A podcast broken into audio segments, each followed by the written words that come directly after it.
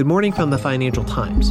Today is Friday, September 18th. And this is your FT News Briefing. TikTok might be hitting the US stock market, and Donald Trump's envoy to Northern Ireland warns against creating a hard border by accident. Plus, Democratic presidential nominee Joe Biden is struggling to capture America's Latino vote. So, what does that mean with just about a month and a half until the election?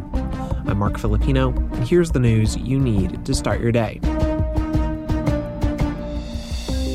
The Trump administration spent Thursday reviewing proposals on the TikTok Oracle partnership, and it looks like a U.S. IPO is on the table to help satisfy the White House. TikTok's owner ByteDance agreed to list the video sharing app on a U.S. stock market at some point. One person said the initial public offering could happen within a year. But there are still concerns over whether the Trump administration would allow the China based ByteDance to retain a majority stake in the new company.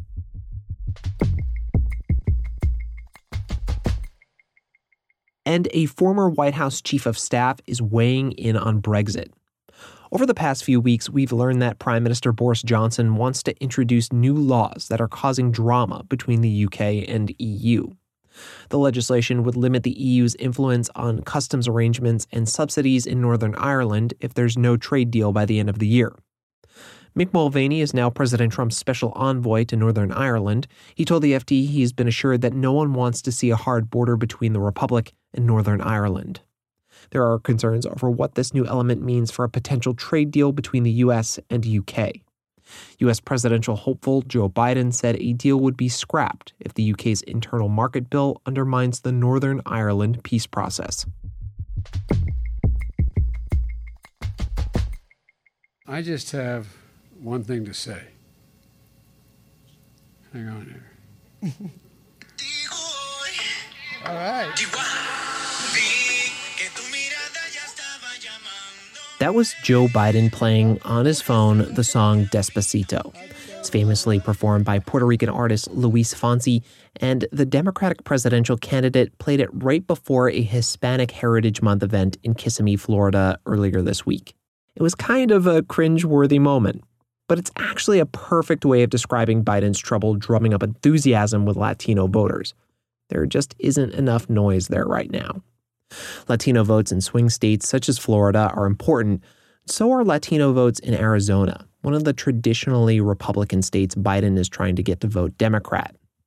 With me now is the FT's DC bureau chief, Demetri Sevastopulo. He'll be joining me regularly in the final weeks leading up to the U.S. election. Hey, Demetri. Hey, Mark. How are you? Good. How you doing?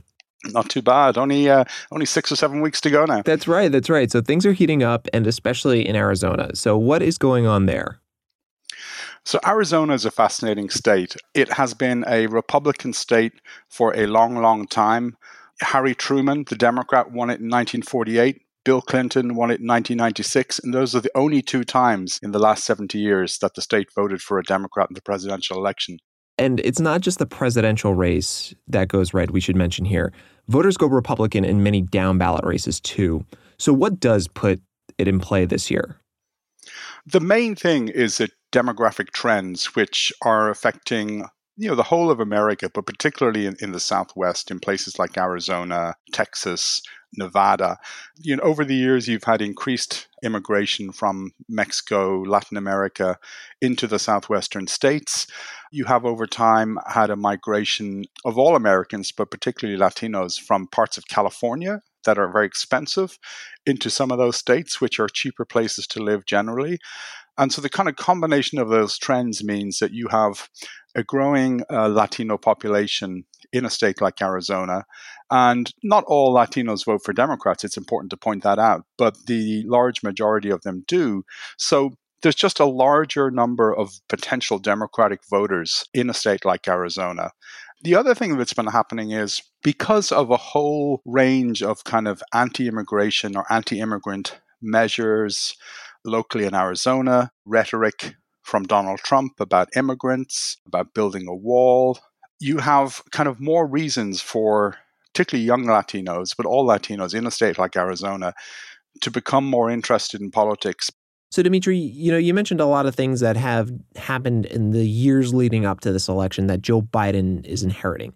More Latinos moving into Arizona, anti immigration rhetoric from Trump. Is it working? It's interesting. If you talk to the Biden campaign, they will say they're investing a lot of money there, although they won't actually say how much they've invested in Arizona they're doing a lot of virtual campaigning because the Biden campaign, uh, in contrast to the Trump campaign, is largely virtual. There's not very much knocking on doors. So they're investing digitally. They're running, you know, a lot of Spanish language ads in addition to English language ads. They've set up a kind of a Latino council, which is a group of Latino Americans who can advise them on, you know, what are the key issues that matter to Latinos in a state like Arizona. So all of those things are good. But, you know, I've spent the last couple of weeks talking to advocacy groups and activists, both nationally and on the ground in Arizona. And what they all pretty much uniformly say is that Joe Biden got off to a slow start, but that he's catching up. But they say that actually he's just not doing enough. And the people in the campaign and Democrats who say, don't invest too much in the Latino community now, they make the argument that Latinos historically have a lower propensity to vote than other segments of the electorate. Now, that's true when you look at the data, but there's kind of two reasons that critics of that argument will give to explain what's going on. One is they say the Latinos in America tend to be younger than other segments of the population, and younger people in every race and ethnicity in America vote at lower levels than older people. But the other thing is they argue that the Democrats haven't invested in Latinos over the years. And that's true for the Republicans too, by the way. And so Latinos haven't invested back in Democrats. And it's a two way street. Unless you take the Latino population seriously and their issues seriously, why are they going to come out and vote for you on election day? You know, that's a really interesting insight there, Demetri. And because of that point, it might mean Biden could have a rougher time reaching Latino voters. Uh, I want to switch gears and talk about Republicans for a second. As you mentioned, Trump has had a history of anti immigration rhetoric what is his camp doing to reach Latinos now?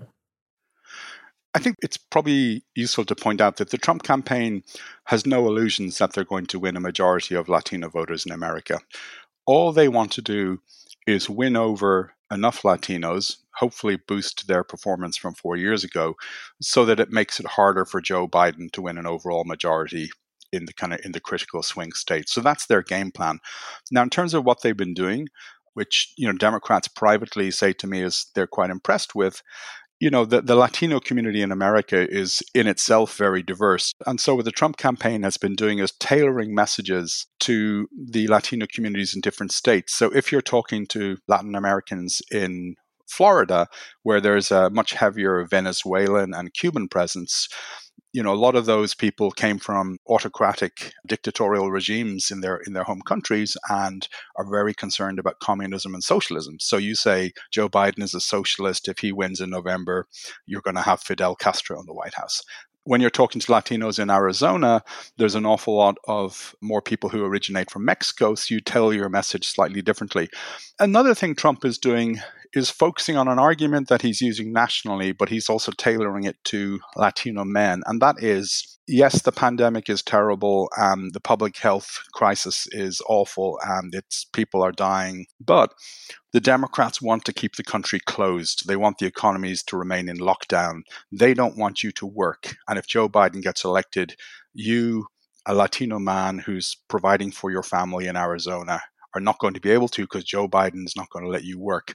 Now, I've talked to some pro democratic activists on the ground in Arizona, and they say that with some Latino men, that message is resonating. Now, I'm glad you brought up the pandemic. How has the way that the Trump administration reacted so far in terms of stimulus, um, you know, letting states handle their own lockdowns, how might that influence their vote? I think that's definitely one of the things that is going to, if a Latino voter is on the fence, that's one of the things that will incline them to go more to Biden than, than Trump. And it's certainly true that the Biden campaign in Arizona, as in other states, is one of their kind of core messages is we are in one of the biggest crises to face America in a long, long time and Donald Trump is not fit for office and he is not coming up with any coherent policies to tackle the pandemic, both in terms of how you deal with the public health problem and also how you can open up the economy slowly. But a lot will depend on how the number of cases that we have between now and November 3rd you know whether a vaccine comes out and lots of other factors so it's an argument biden is making and it's definitely resonating but how much it will resonate at the end of the day it's still obviously too early to tell Demetri Sevastopulo is our dc bureau chief thanks for coming on demetri thanks mark You can read more on all of these stories at FT.com.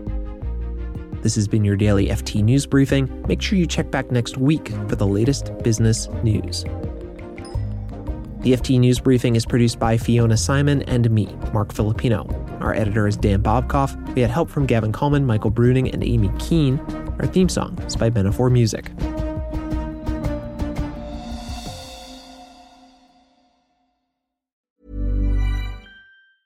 Hey, it's Danny Pellegrino from Everything Iconic.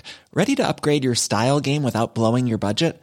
Check out Quince. They've got all the good stuff shirts and polos, activewear, and fine leather goods, all at 50 to 80% less than other high end brands. And the best part? They're all about safe, ethical, and responsible manufacturing.